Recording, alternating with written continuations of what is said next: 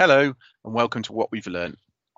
My name is Steve Kemish and as ever I'm joined by Shane Redding. Hello Shane. Hi. How are we? Really good. Good, good. Well, we're here today, Shane, to talk about journeys and transformation, aren't we? We are, yeah. Looking forward to uh, this one. Yeah, me too. And it's uh, an interesting one. Someone that you've met over since we've been away uh, between series one and two, where we've uh, we've been doing other things, it's fair to say. Uh, but talking with Victoria Page, who's just started quite recently in May, in fact. So during lockdown, her new role as Head of Client Experience at Capita. Uh, and we were keen to talk to Victoria to understand her journey. And as we'll come on to talk about with her, and some fascinating insights from her around her journey from uh, more an analytical and even a programming background originally, business to consumer, and as she's moved into her business business role at Capita. And we started, in fact, by asking Victoria to, to explain how her new role's going and what it's about.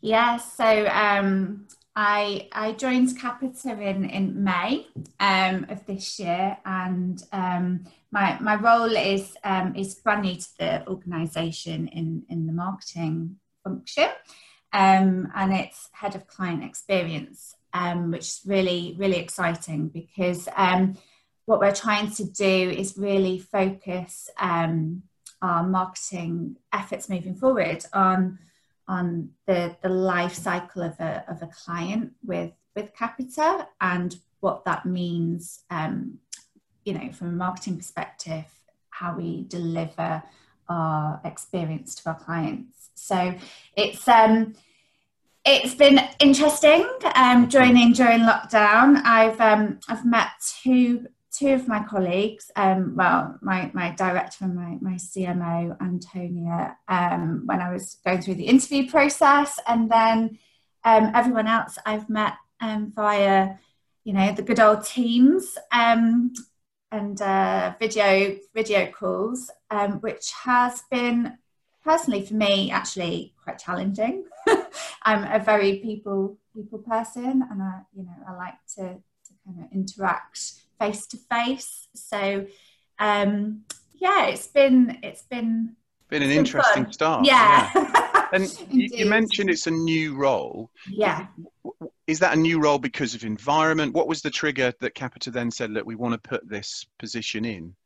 Yeah, so um I would say over the past eighteen months, um, really actually since since Antonia joined um, Capita, um, they've been on, um, I hate to say the, the typical transformation word, but um, they've been on an evolution really with the marketing function. Um, historically, um, marketing was, was siloed in um, each division of Capita, um, and what what has happened um, over that past eighteen months really has been to to centralise marketing as a function, but also um, put in place the right tools and technology um, to enable um, you know a, a holistic approach to marketing, a consistent approach. Um, so this role um, was part of that overall bigger picture around um,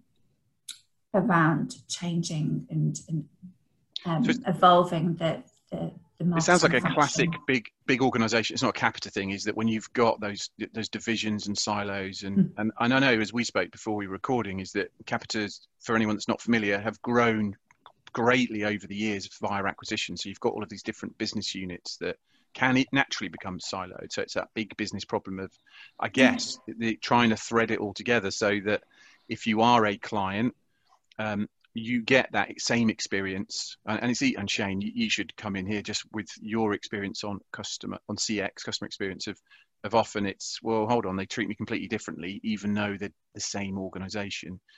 Is that what you're, you found actually since you've been in May? Well, that's what I'm doing. Or is, as often is the case, what I thought I was doing maybe a bit different to that interview, that job description when I started? Yeah, and, um, you know, the, the, the, the role, kind of the conversations that, that I was having at interview stage are more, were more around this is the, you know, this is the vision um, for um, marketing, what we want marketing's role to be and, and, and play in terms of actually, you know, driving value to the business and, and being able to articulate what that value is. Quite often with with marketing, it's seen almost as a, you know, a, a nice to have activity. Um, and and with my background around, you know, data and, and you know, I'm not a traditional um, marketer per se. I started out, you know, as a, as a statistical programmer. That's not your normal path really into, into a customer experience, client experience or marketing role. But fundamentally, that, that those were the conversations that I was having at that point. Um, and it's quite fluid um, in terms of, you know, shaping what that looks like. I think there's there's a, a long road ahead in terms of how does that actually get embedded into an organisation such as Capita. I think, you know, you hit the nail on the head um, in terms of the complexity of the organisation. And to say that I was um, slightly naive, I think would would be um, an understatement. Going into into Capita, I didn't I didn't understand um, the, the the complexity um, of the organisation in terms of that growth trajectory that they've been on, um, and, and what impact that that probably has had on the client experience. Um, So Victoria, that sounds as though you have a few a few challenges, and it's also really interesting. And one of the things I know that Steve and I really want to pick up on is um, your background and your career history, because as you say, it's perhaps not not the the one the the straightforward one in terms of customer experience. No. Not textbook, no. But I just first for me, just listening to you talk about that is, what was the thing that. The one thing that really most excited you about this role? And I know, you know, you said it's not always what you expect when you apply for a new role, but what was the one thing you thought, oh gosh, this is really for me?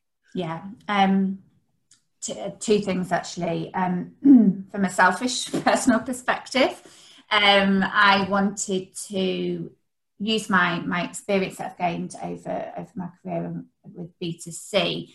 And see how those learnings could be taken into B two B. Um, and I think that for me was, having done some um, kind of work around B two B, um, but predominantly my career has been B two C, I saw a massive opportunity of, of taking those, those, um, those experiences really and applying it to B two B. Um, also, you know, how often does one get an opportunity to, to work in an organisation that fundamentally is hitting every single industry um, and sector? Um, you know, my, my background predominantly has been utilities. Um, so I wanted to, to go into an, a role that, that gave me that broad outlook um, on, on, on industry and sector. Um, but I think... From a more kind of Capita perspective, I bought into the vision actually um, around what they are trying to achieve, around really making marketing um, a sole driver um, of value and and and being that that engine really that that can really drive return on investment. And that's very timely. I think it's really interesting. Lots of Um, people talking about, you know, setting up a revenue operations function or mm-hmm. marketing being the driver of value. And I agree with you, it's a very exciting place to be. And I love the fact that, you know, that buying into a vision, I think, for anybody is really important, but perhaps more important than ever before for us to feel that we can align with that, that purpose. So, you know, I'm fascinated to find out a little bit more about where you started in order to get here. Um, what was your very first job, Victoria? So, um, well, my my very first job was, um, I, I won't take you to, you know, I worked in a hairdresser's when I was younger, but um, was actually um, during my placement year at university. So I studied at um, Sheffield Hallam, and I studied um, a, a quite a generic topic of management science, and I kind of fell into that actually. I wanted to do management studies um, because I, I loved the kind of, um, when I when I was kind of, uh, my dad was an operational researcher back in the, the days in, in um, he was in the nuclear industry actually, um, and, and he and I used to talk a lot about kind of management theory. Um, But I ended up doing management science, which actually was, was very different to, to, again, what I was thinking it would be. It was very mathematical and um, very uh, hands-on, actually. Um, and that's kind of led me down to the, the programming path. Um, and I did my first job was at um, a company in Bracknell called Quintiles. They've rebranded recently, um, and it's a contract research organisation. And I worked in the um, biostatistics department, um, analysing clinical trials. Um, and, and that was really, for me, set my degree in context, um, because I'd, I'd done all these case studies and, you know, historical papers around the government and scheduling of aircraft, and I, I just I, I couldn't see how all of this stuff was was applied in the real world. So that year for me, um, working in clinical trials and actually understanding how um, that makes a difference in people's lives, um, it it was. It was a real eye-opener for me. So I returned there, actually. I finished my degree, and two weeks later I was back um, working for that organisation, um, and I stayed there actually for about five years in total. Wow. And and Victoria, that transition from from programming and that more analytical, that scientific side of things into marketing, I'd be fascinated to know, did you wake up one day and go, right, okay, this is all too much, I'm going into marketing, I'm going to do some colouring in? Where was the, the transition for you there? And, oh, that's really funny. And also, it'd be really interesting, back to Shane's point, we'll come back to it, is you've got that transition from that um, scientific, that analytical mm. programming base, very logical, to marketing, and then that B to C to B to B as well. I think it'd be really fascinating to pick on that, because lots of people ask me that aren't in B to B, what's it, you know, is it the same? Have you, it'd be interesting to see your experiences there. But yeah, was it an epiphany? Was it a, a gradual pull? Did you get to wrong place at the wrong time? How did you end up in marketing from there? Yes, yeah, so um it it I'd had um I always wanted to to kind of utilize my analytical skills to to make to To you uh, to make decisions fundamentally. You know, how does how does analytics help to drive um, business decision making? And I think um, I I got into a position. I moved up, um, you know, significantly um, from a career perspective quite quickly within Quintiles, um, but it was a very technical role, and um, I felt that whilst It, it was, you know, I was progressing, I I felt that I wasn't fully utilising all, all of my skill set, and um and also we were doing the analytics, but then passing it to to the um, big pharmaceutical companies for them to then go and make their decisions off the back of it. Um, and I wanted to be more involved in, in that process, and we just didn't have, you know, that wasn't our role. We were, we were um, an agency, effectively. Um, so I, I thought, well, how, how can I take these skills in terms of my analytics, but apply it in a way that actually um, helps make, make uh, decisions? And that's when really I, I stumbled literally stumbled across an opportunity at three, um, and it was um, an, a customer analytics and insight role um, in their sales and marketing function. Um, and that's three, the mobile phone. Yeah, sorry, network. yeah, three, no, no, no, mobile three. phone, yeah. Um, and I was really fortunate, actually, because the, the chap who ran that um, function had a similar background to me. Um, he started out in pharmaceuticals as well, so com- could completely relate to the transferable skills, um, and and really that that was that was the big stepping stone for me to to enter into a more marketing environment. Yet still, it was very analytical, but it meant that I could um, get involved in, you know, translating that um, analysis mm. into a story that played back to uh, the business, so that they could then go and build their propositions or um, define their marketing uh, strategy. Um, and, and that for me was was a real, real shift in my career. So Victoria, I think that's really interesting. You mentioned that, that if you like, that lucky break of somebody who'd worked in the same industry, understanding those transferable skills. And I'm not going to ask you how long ago that was, but do you think that's something that's changed, that marketing is now, marketing departments are, are prepared to look wider and look at scientists or engineers because of those skills you bring? Or do you think there's still a bit of a, a lack of understanding of how transferable those skills are into modern marketing teams? Mm. I think... Um... I think it's still got a way to go. Um, I think also it depends on um, it depends on the the function marketing, um, the role marketing plays in, in an organisation, um, as to whether um, whether people value those, those those transferable skills around data and analytics. I would say over over. my my time, I've definitely seen a shift around marketing becoming more data driven, um, which is which is great. Um, but also, I think if you're in an organisation that that understands that marketing drives value, um, then actually um, you, you will, will get more people that are analytically minded in those functions. It's, it's been an interesting shift, and you, you used a great word, translating, the ability to talk different languages to different functions within those roles.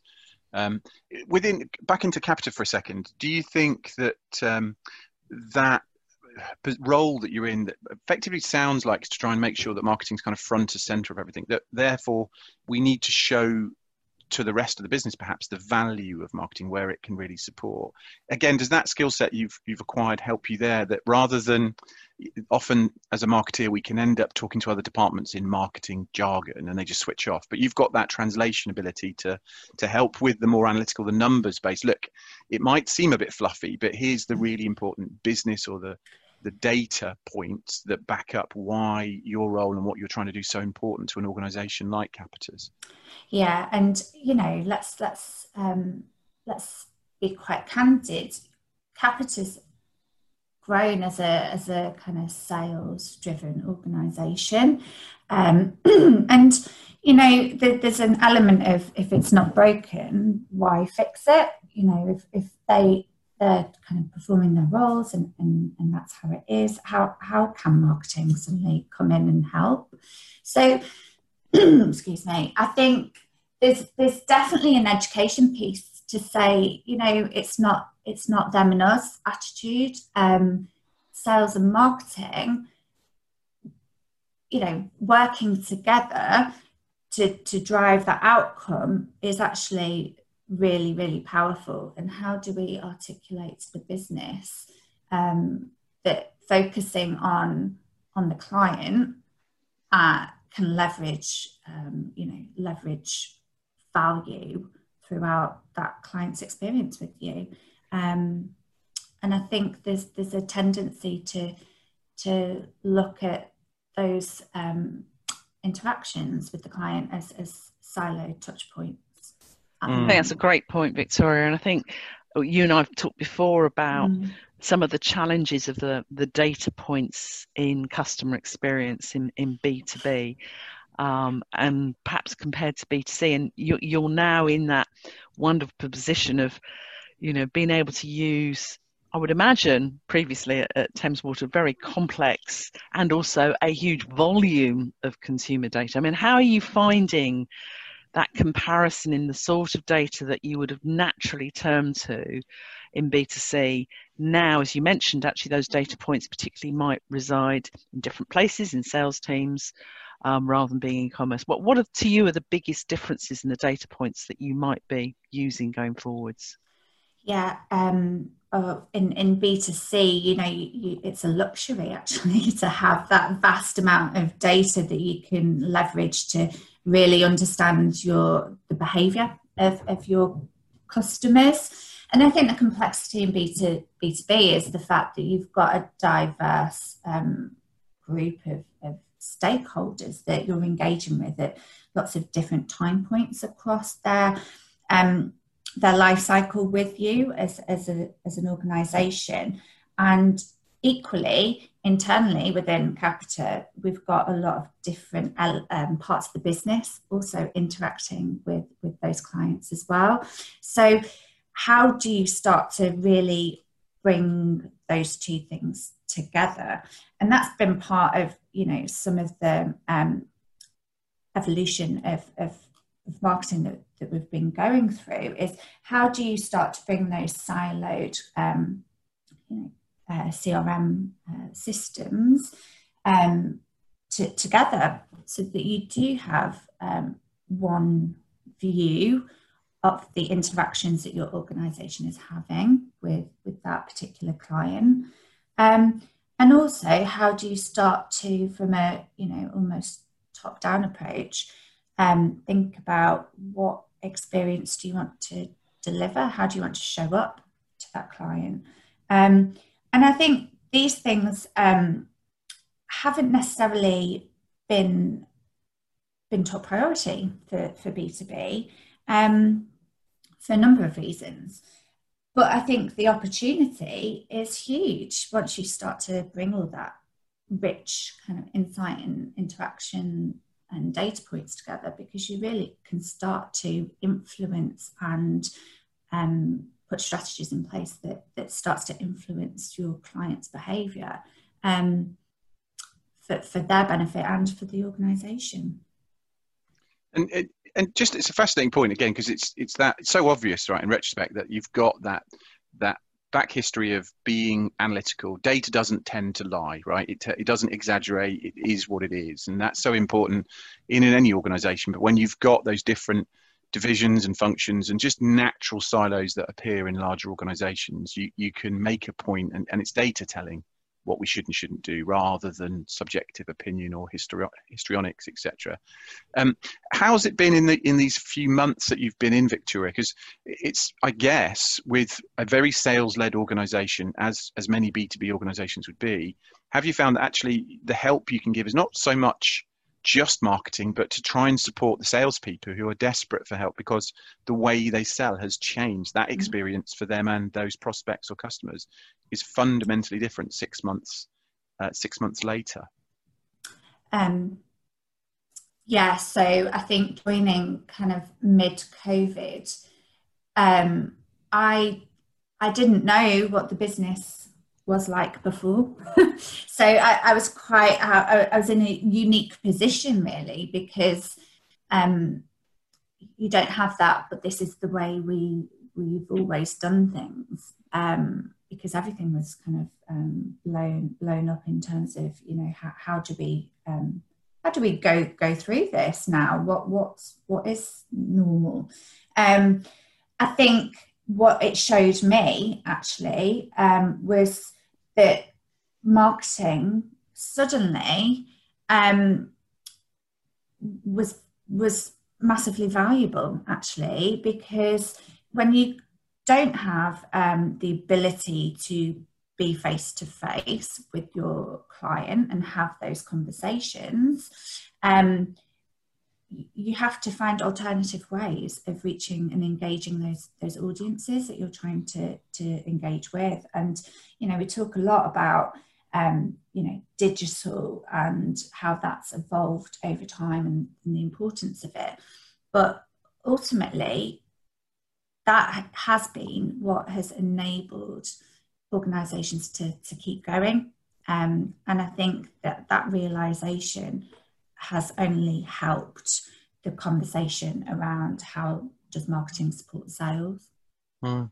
And, and I guess for anyone listening in that maybe hasn't had the same path as you, that might go, well, but you know, that you're coming from the science angle, but let's not forget the art element. That learning doesn't stifle creativity, does it? It actually enables creativity, because you can you can use that to inform, well, look, this is how we we change things to be creative in an environment where it's harder to stand out. Totally. I think every every organisation had that, you know, that I wouldn't say crisis of identity, but um, it was it was a little bit around, you know, how how do we differentiate ourselves at the moment that's credible and and authentic? You mentioned the, the word mm. authentic earlier. Um, you know, how how how does do we go to market in this um, world where we need to support our our clients and, and show up for them when they need need us? So I think um, I think that's that that was an opportunity actually um, to to really differentiate and and, and show the value that, that we play in, in not just customers' lives but our clients' lives as well. Mm. So you, you get that virtual seat at the table. Yeah, that, I love that that virtual seat at the table Steve just said, but also that the whole thing about is so exciting about customer experiences is that making that difference. You know, you can really, really see an outcome. And I'm just fascinated to know over your career in terms of um, taking perhaps some data points, being creative with them, turning them into a story and critically making a difference to your customers. Are there any that you look back over your career in terms of that as being a greatest achievement? I don't know whether it was a campaign or something completely different um, that you're really proud of. So, so your proudest moment, if you like, in your, your career today. Wow. Um, I, I think my, uh, what I get pleasure out of is, is knowing how something that I've worked on has actually made a difference to, to people's lives. Yeah, I think if I talk about my kind of value set, everything is around helping people. Um, so I think where that has showed up greatest actually in my career has been um, at Thames Water, um, because there is something that, you know, is all around us every day. Um, you, you know, you get up, you switch on your taps, you have your shower, um, and it's something that we take for granted, actually, in, in, in our country especially, that that is a readily available, um, you know, life, life required um, entity. So for, for me, it's, it's being um, creative when we're trying to um, bring to life for customers how important that that is to, to preserve and to um, to look after, but also how it can um, bring us lots of joy in our lives as well. So if you think about those moments, um, you know, having bath time with your children and, and really building the emotional connection, and that's something that, you know, we we were building upon really heavily at, at Thames Water, is actually um, building a brand that people recognise that is is so valuable and it's a precious resource, and fundamentally we we need it for, for us to survive. So I think being part of that kind of um, evolution within Thames to focus on our customers um, in, in a way that's never been done before. It was a massively, you know, engineering-based organisation.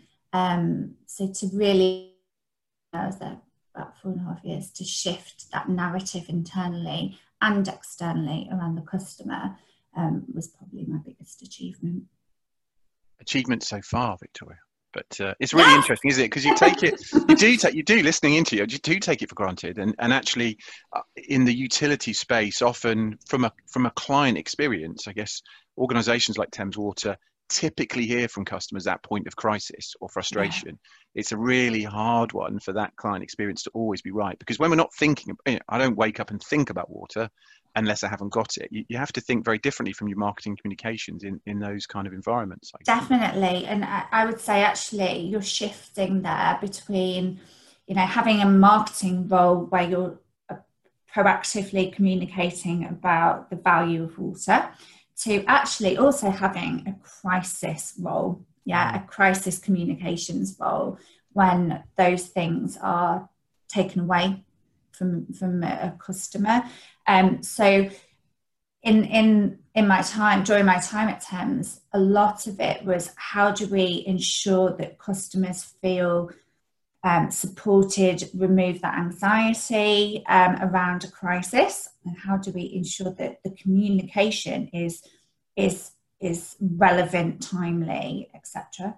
But then also from the creativity perspective, it was how do we make people understand the importance and and, and its complete vast um, uh, approaches to, to how you engage your audiences in different ways at different time points. And I, that sounds like a really uh, great transfer into the environment we've just been, the last six months of, of COVID nineteen and lockdown, is that many, many organisations have had to think in that way for the first time, perhaps, of when's it appropriate to go out with a positive sales-led message in, in a time of change. Whereas, you know, Thames, Thames Water, if I have a problem, my water's not, I'm not getting supply, then I don't want to get an email or a message in my virtual physical inboxes through letterbox trying to promote the value or upsell me to something. So that must be a great transfer into any organisation, is they can learn from companies and spaces like utilities, perhaps more than they, they've, they've considered. Yeah, and I think that that was one of, you know, the biggest um, biggest bugbears actually around um, around Thames um, for me, being in, in the role that I was in, to say, you know, we're, we're presenting ourselves in, in this way here. How do we be authentic and credible? You know, we talk about in the in the press, there's lots of conversation around leakage and, you know, fixing leaks, yet we're also trying to communicate to our customers to save water. You know, it, it's how do you join all of that activity up to present yourselves consistently and authentically as a brand? And it's a massive challenge for organisations to do that. But I think, you know, there's steps, fundamental steps that need to be in place Um, to enable that to happen, and, and that's where you start to bridge that gap between creativity and, you know, more technical skills around, you know, what are those building blocks that you need to have in place around your data, around your technology. But fundamentally, you need the, the customer experience, people in your organisation to, to really lead um, lead the conversation around data and technology as well, because fundamentally, it's all about outcomes. You're trying to mm. to drive outcomes for your customers, and not just focus on what technology is going to plug a gap. So, Victoria, no. you said something so to me that resonates so much, which is that one of the reasons I'm so excited and passionate about B two B appointing people as head of client experiences, because you you just articulated that necessity to have the holistic view and to see see it through your customer eyes.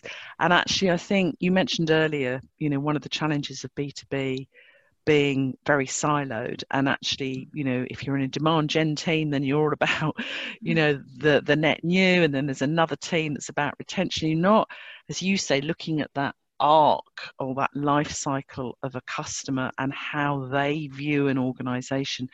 You referred earlier to the fact that, you know, in B two B we have multiple stakeholders um, within one buying company, and they're all going to have very different views. So how, how do you, you know, you've got an even more complicated job to you do how do, how do you bring that lens um, to understanding, if you like, the emotional side? Yeah, and that's That's where actually having client-side experience is really helpful, um, because I've been I've been one of those decision makers around, you know, purchasing technology, for example, and I understand internally within an organisation what that um, what that you know p- p- politics actually is around the decision-making table. Um, and what the influences can be um, with with cer- certain stakeholders um, that have have um, an interest in in in purchasing, you know, technology or a service from from a, an organisation. So I think that's I, I use that I draw on that a lot in my in my day-to-day role when I'm thinking about how do I want to communicate to certain um, people in that buying cycle? And also, how do I communicate to them at different time points through the buying cycle as well? And, you know, we, we do a lot within Capita around um, research and gaining insight on what um, what that buying cycle looks like and how it differs as well for different industries, different sectors, different roles. And also, how does it differ now um, with the, the light of COVID? Um, I've, I've talked a lot about, you know, you making decisions based on, on insight and data. And I think one of our biggest challenges that, that organisations have coming out of COVID, if we can say we're coming out of it, is what what insight can we use now?